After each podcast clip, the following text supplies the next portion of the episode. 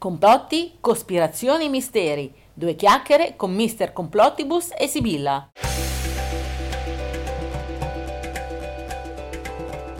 Ciao a tutti da Sibilla E da Mr. Complotti. e da Mirna. Ecco, diciamo chi è Mirna prima di tutto. Esatto, Mirna è la nostra sfera di cristallo che fa un sacco di cose particolari, ci racconta un sacco di news, di scoop e di altre cose. Perché che- lei riesce ad andare avanti e indietro nel tempo, nell'iperspazio, eccetera, eccetera. Esatto, Oh. si muove come vuole lei tra Perfetto. passato e futuro e presente. Ecco. Allora, avete scaricato e ascoltato le prime tre puntate? Se non lo avete ancora fatto, mettete in pausa e fatelo subito. Subito, Mm. ecco. Nelle tre puntate avevamo fatto sentire i primi sei interventi fatti lo scorso anno in Happy Ciso, la trasmissione con Davide Ciso Cisini, Sì, su Silver Music Radio. Mm. ecco, ed altre cose interessanti. Sì, eh, ricordiamo che la trasmissione va in onda sempre il mercoledì sera tra le 7 e le 8. Perfetto, Silver Music Radio. In questa puntata invece abbiamo inserito due interventi. Uno riguarda gli alieni e gli extraterrestri, che se non lo sapete sono due cose molto diverse. Sì, e lo spiegheremo nell'intervento. Ecco. Mm. L'altro, ora non sorridete, riguarda la Terra piatta. Eh sì. eh sì. Argomento che abbiamo cercato di affrontare nel modo più imparziale e scientifico possibile. Abbiamo poi inserito tra questi due interventi alcuni brani d'epoca tratti da interviste e dichiarazioni dell'ingegner Mario Pinkerle Sì, il grandissimo Eh. ricercatore di archeologia misteriosa e di misteri a a 360. 360. Mm. Eh, infatti, infatti. Mario Pinkerle è conosciuto soprattutto per la teoria dello Z nella piramide di Cheope, ma anche per le ricerche sul libro di Enoch, su Atlantide, sugli archetipi, sul libro tibetano dei morti, eccetera, eccetera. Sì, diciamo che forse i meno giovani si ricorderanno di lui, eh? Ecco. quelli come Però- noi. Eh, quelli della nostra età. Per chi non lo conosce, però, vi consigliamo di cercare i suoi libri e di comprarli perché meritano veramente. Ultima cosa, vi ricordiamo la nostra pagina su Facebook e il nostro blog su WordPress per rimanere aggiornati. Ecco. Ecco. E per trovarli basta cercare Complotibus e li trovate. Ecco. Che, Che, dire dire, che dire altro? Ovviamente, se qualcuno vuole collaborare con noi inviandoci materiale audio lungo al massimo 15 minuti, o richieste, o informazioni, o indicazioni su cosa vorreste ascoltare, noi siamo qua disponibili a vagliare tutto. Sì, vagliamo tutto, eh? Vi lasciamo agli interventi di oggi. Buon ascolto. Buon ascolto.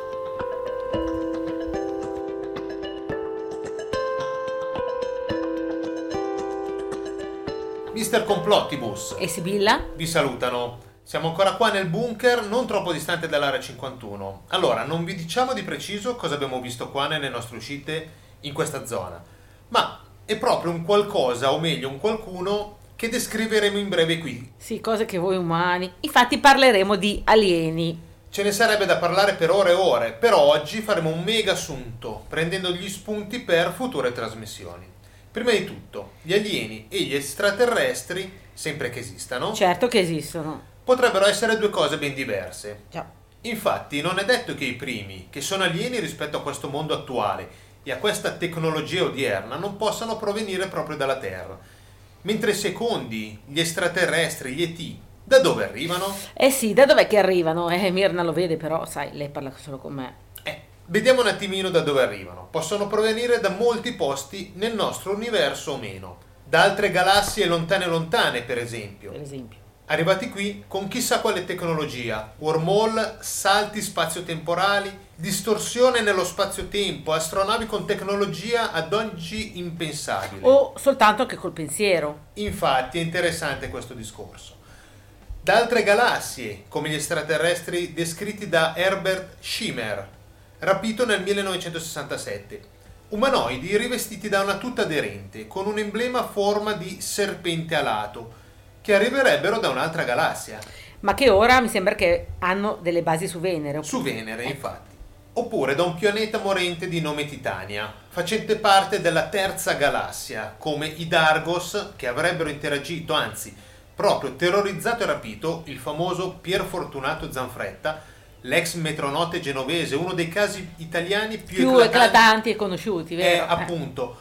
O anche solo da un punto della nostra galassia, da pianeti simili alla nostra Terra, posti in sistemi planetari simili al nostro, più o meno lontani. Per esempio, da Sirio B, come raccontavano decine di anni fa i Dogon, una popolazione africana, ad alcuni antropologi francesi. Oppure dalle Pleiadi, come affermano molti contattisti in contatto proprio telepatico o come si dice de visu con loro. Tra questi il più famoso è lo svizzero Billy Meyer, che ha conosciuto Semiase, la più famosa delle Pleiadiani, detti anche nordici, essere del tutto simili a noi, o meglio agli scandinavi, dato che sono alti, biondi e di carnagione molto chiara. O dal pianeta Ummo, nel sistema stellare Wolf 424. Magari qualcuno di voi si ricorderà di questo caso interessante scoppiato a metà degli anni 60-70, soprattutto in Francia e in Spagna. O dal pianeta Serpo, nel sistema stellare Zeta Reticuli. Li conoscete i grigi, vero? Quelli che si dice facciano le abduction o rapimenti alieni, da soli o insieme ai nordici o ai rettiliani O ai militari. o ai militari. Tra tutti, il rapimento più famoso è stato quello dei coniugi Betty e Barney Hill, Sì, quello del 1961, giusto? giusto, Mm. che ha mostrato appunto il sistema stellare Zeta Reticuli. Grigi che però potrebbero provenire anche da Orione e Bellatrix. Dalla costellazione del drago, da dove arrivano i famosi rettiloidi O rettiliani, esatto. Rispetto a questi ci sarebbe molto da dire. Oppure dal pianeta Yarga, che si trova non troppo distante da noi, a circa 10 anni luce dal Sole, e che è popolato da una civiltà molto sviluppata e pacifica, con fattezze simili a un uomo cavallo, come afferma Stefan Denaerd, che li ha incontrati. Ma non arrivano solo da altri sistemi solari. Molti dicono che arrivano da molto molto più vicino. Vero? Infatti, ed il più conosciuto pianeta appena fuori dal sistema solare è il famoso Nibiru. Nibiru. Nibiru, detto anche il decimo pianeta, che sarebbe stato la casa degli Anunnaki, un popolo che, secondo le tavolette sumere e le teorie di Sitchin, ma non solo, circa 400.000 anni fa avrebbero creato l'essere umano come oggi lo conosciamo, quindi l'Homo sapiens, modificando geneticamente gli esseri già esistenti sulla Terra. Homo, Homo Homo erectus, esatto. Sì, sì. Molti invece dicono che arrivano proprio dal nostro sistema solare, dai pianeti o da astronavi in orbita. Per esempio il mitico George Adamski. Appunto, lui avrebbe incontrato il venusiano Orton. Sì, Orton, quello di Mork e Mindy. Ma no, Ah, un altro Orton. Ok. Oppure la britannica Cynthia Appleton, che avrebbe avuto un figlio, Matthew, da un extraterrestre venusiano.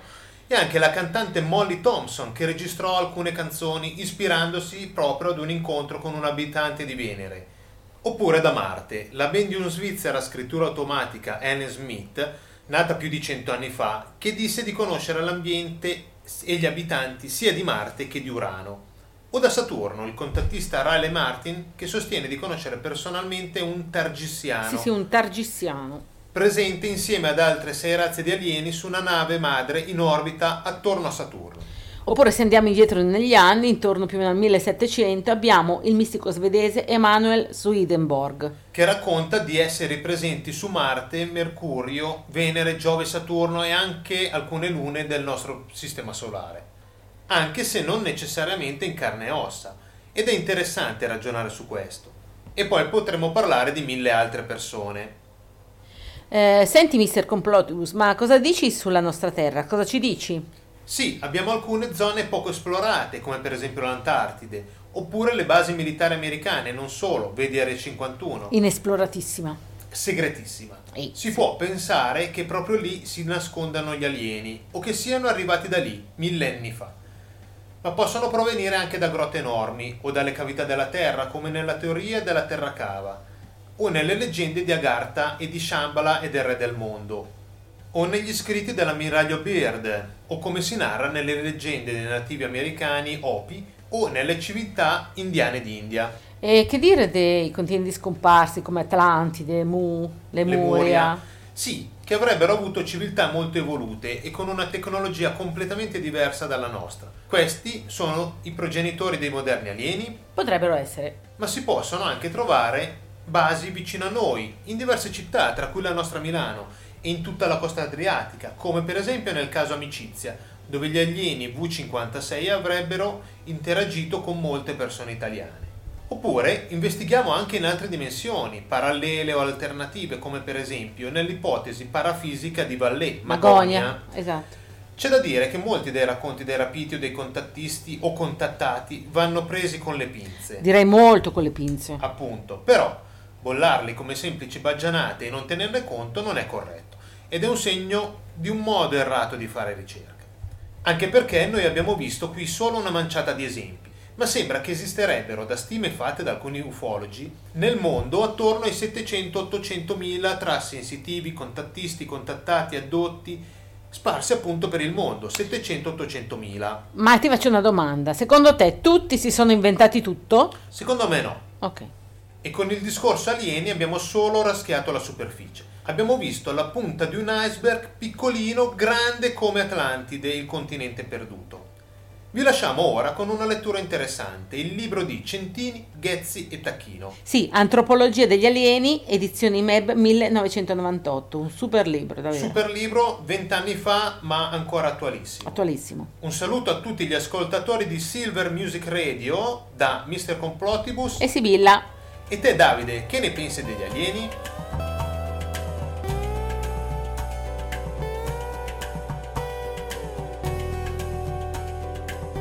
Io sono stato dentro la piramide parecchie volte, sono ritornato spesso in Egitto nel corso di 20 anni.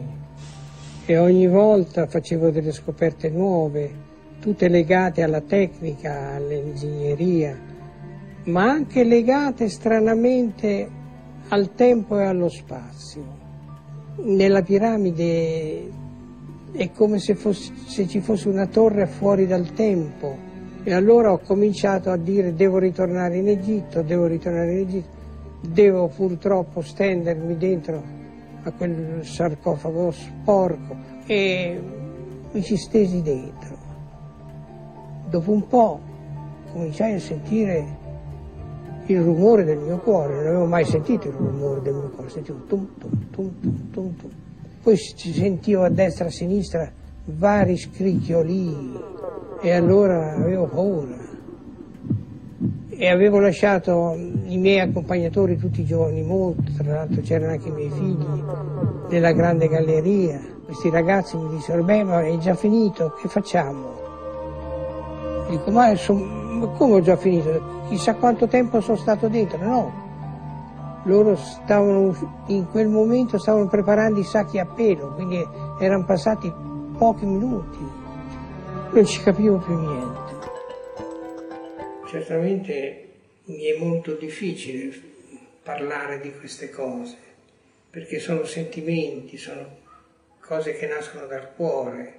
Io sono andato varie volte nella Cappella Sistina, ho guardato, mi sono soffermato su alcune figure, a un certo punto sono partito perché di fronte a questi meravigliosi affreschi di Michelangelo, ho cercato di vibrare insieme a lui.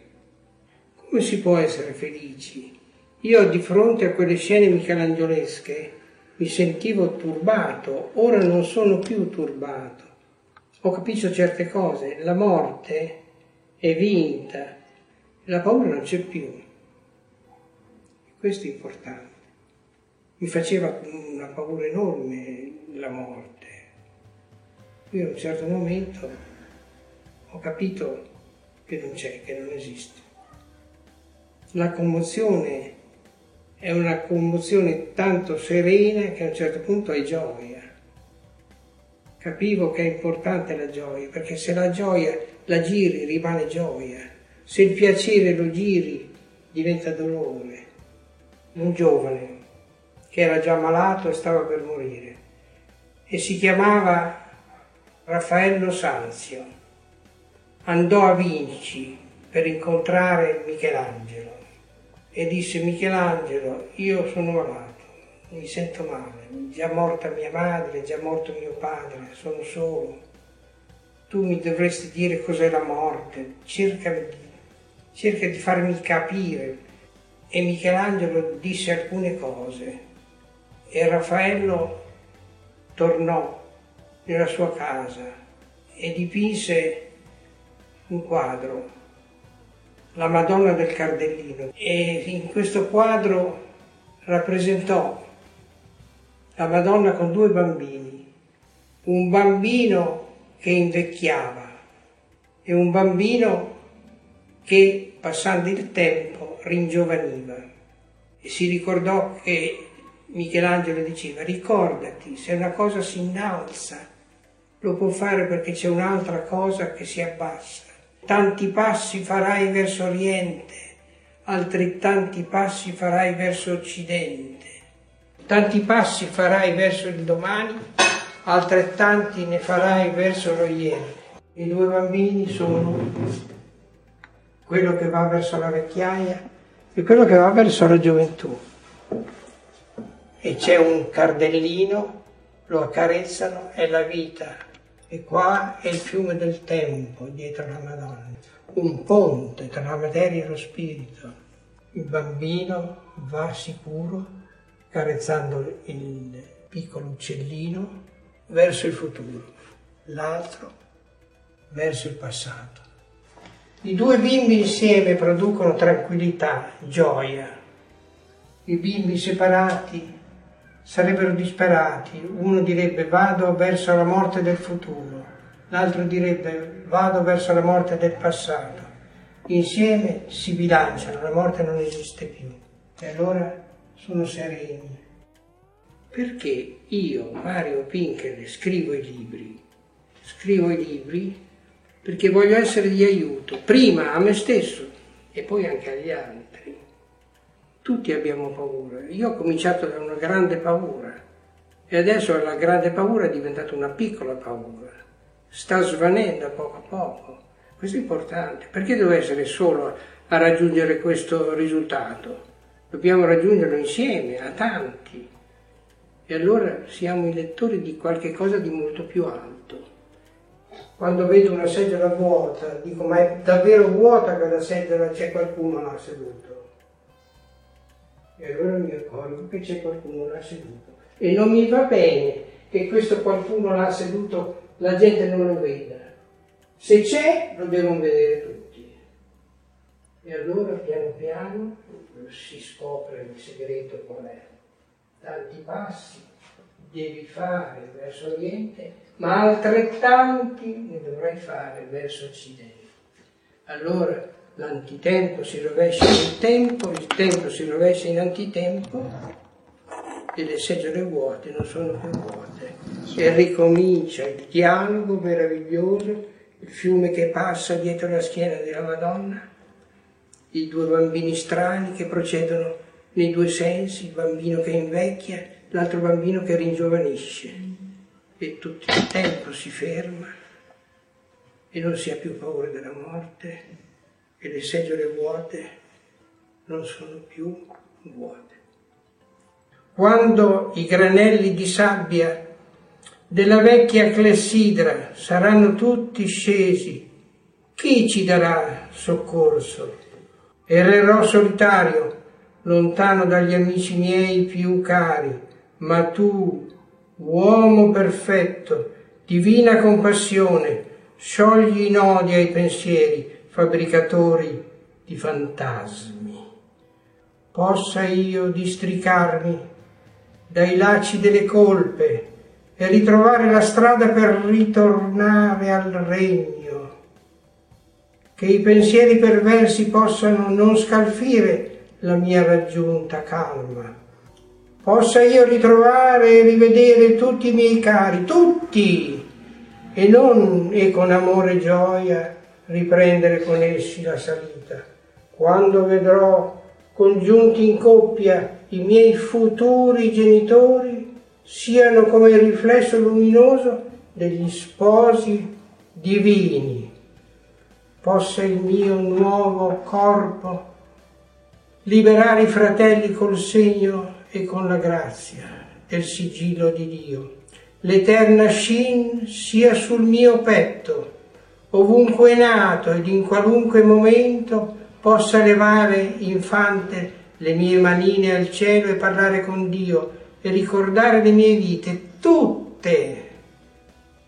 Possa io ritenere di tutte le miriadi di parole solo la scienza che ci rende buoni voi che ci precedete, conquistatori del bello e del vero, possa accadere che noi vi eguagliamo per la divina grazia, per i suoi doni dolci e puri, possa questo sentiero, questo bardo che così è terminato, disperdere il terrore della morte.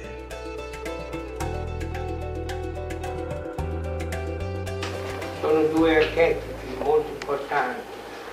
Questo scalpello è lo scalpello dell'amore e questo martello, se noi lo vediamo così, ha la forma tipica dell'abis, il segno di unione, è il segno della identificazione. Noi sembriamo tanti tanti nel mondo, ma siamo pochi. Noi dicono che siamo 5, 6, 7 miliardi, ma è una bugia. Noi siamo solamente tre persone, un'infinita sposa celeste, un infinito sposo celeste e l'infinita loro figliolanza, il figlio. E questi arnesi che sono i pennelli del divino creatore riescono a trarre col colpo dell'amore e dell'unione la verità dal passato. Noi dobbiamo sempre tenerci legati a questo passato con amore, divenire i sommozzatori del passato per trarre le pepite da, questo, da queste profondità. E il nostro amico Flavio Neri, con grande amore e con colpi decisi, riuscito a trarre queste verità. Lui fa parte della schiera dei ricercatori, direi che il suo sangue è simile al sangue di Michelangelo, e se avessi visto Michelangelo scavare nel marmo avrei potuto dire è uguale a lui. Quindi io credo che quello che conta è l'amore per la verità. Non tanto l'accademia, non tanto la sapienza, ma questo amore che è saggezza, perché con l'amore noi possiamo averla viva la verità, con l'accademia abbiamo una verità morta.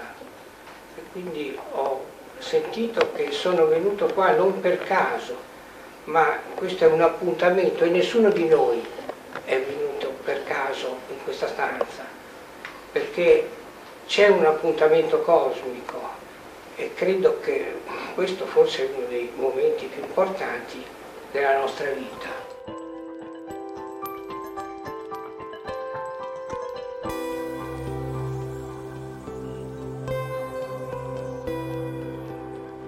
Mister Complottibus e Sibilla vi salutano sempre dal bunker vicino all'area 51. Stiamo ultimando le nostre ricerche qui, ma poi ci sposteremo in un'altra zona calda, complottisticamente parlando. Io direi anzi fredda, visto che si tratterebbe di Antartide. È Antartide, passando però prima da molte zone interessanti in Centro e Sud America. Ok. La Terra è piatta. Argomento di oggi. Un abitante di Flatlandia lo direbbe con orgoglio. E avrebbe anche ragione, ma noi non viviamo a Flatlandia. O forse sì? E quindi sta terra è piatta o è sferica? Per noi comuni mortali il fatto che la Terra sia sferica è semplicemente un dato di fatto.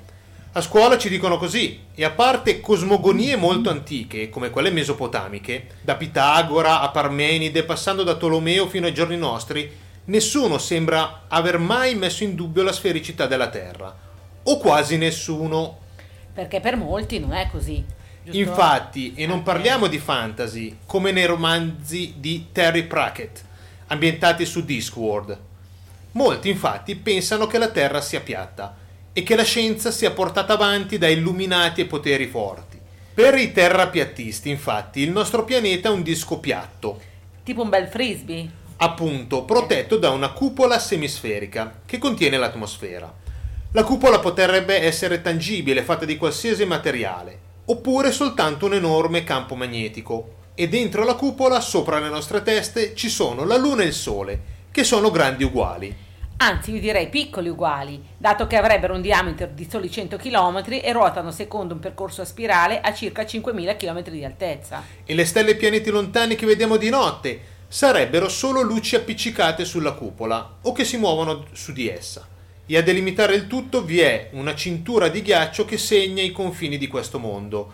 Avete presente la barriera del trono di spade? Ma molto più alta. Molto più alta e questa barriera sarebbe fortemente militarizzata per impedire ai curiosi di scoprire cosa si cela oltre questa barriera. Infatti l'Antartide sembrerebbe off limits da molti anni per le persone normali. Per le persone diciamo. normali, infatti. Mentre cosa ci sia sotto i nostri piedi dall'altra parte non si sa ancora nulla, giusto? No, non si sa. Una teoria quindi è che questo frisbee con la cupola si stia muovendo nello spazio infinito. Però Un'altra teoria, forse ancora più intrigante, più fantasiosa, ma magari ci azzeccano anche, è questa.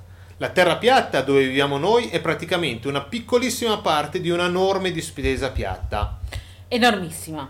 Grande come la terra comunque, la zona dove siamo noi, 40-50 mila chilometri di raggio, e circondata dall'Antartide. Antartide che si estenderebbe per centinaia o migliaia di chilometri. E oltre l'Antartide? Questa zona piatta si estenderebbe all'infinito, con il cielo sopra e sotto non si sa. Praticamente una tavola infinita. Appunto, una tavola infinita. La cosa affascinante di questa teoria è che oltre all'Antartide ci sarebbero altre infinite terre distanti da noi, tutte uguali o diverse, e magari alcune di queste, o molte, sono popolate da quelli che noi chiamiamo alieni. O extraterrestri. Appunto extraterrestri perché sarebbero al di fuori di questa terra e magari verrebbero proprio da lì, quelli che, come abbiamo visto nella scorsa puntata, interagiscono in vari modi con noi. Con molti di noi. Con molti di noi. E se una di queste aree fosse quella scoperta dall'ammiraglio Richard Byrd nel suo mitico viaggio oltre l'Antartide, in effetti sosteneva di aver scoperto un nuovo continente con una superficie uguale, se non superiore a quella dei nostri cinque continenti riuniti insieme. Ora, di solito Bird è associato alla terra cava, re del mondo, eccetera, all'interno. Ma se non fosse all'interno, infatti si parlava di al di là dei poli, giusto? Appunto, okay. e non solo Bird, anche il capitano David Bunger, sorvolando il continente antartico, osservò una regione senza ghiacci, con dei laghi di colore diversi e l'acqua calda, l'oasi di Bunger, e questo fu confermato anche da una spedizione scientifica circa 60 anni fa. Quindi, ma se la Terra è piatta, perché tutti pensano sia tonda? Beh, perché vi è la teoria del complotto, okay. con dietro la NASA, che avrebbe nascosto tutte le testimonianze del mondo piatto. Le immagini della Terra tondeggiante sarebbero solo fotomontaggi ricreati in studi cinematografici, eccetera, eccetera. Infatti, per i terapeutisti, la Stazione Spaziale Internazionale non esiste, e così come i satelliti e le comunicazioni GBS, e anche molte leggi fisiche sarebbero state create ad hoc. Per esempio, la forza di gravità non esisterebbe. E così loro spiegano il fumo, la polvere o gli insetti. Ah sì, gli insetti in effetti.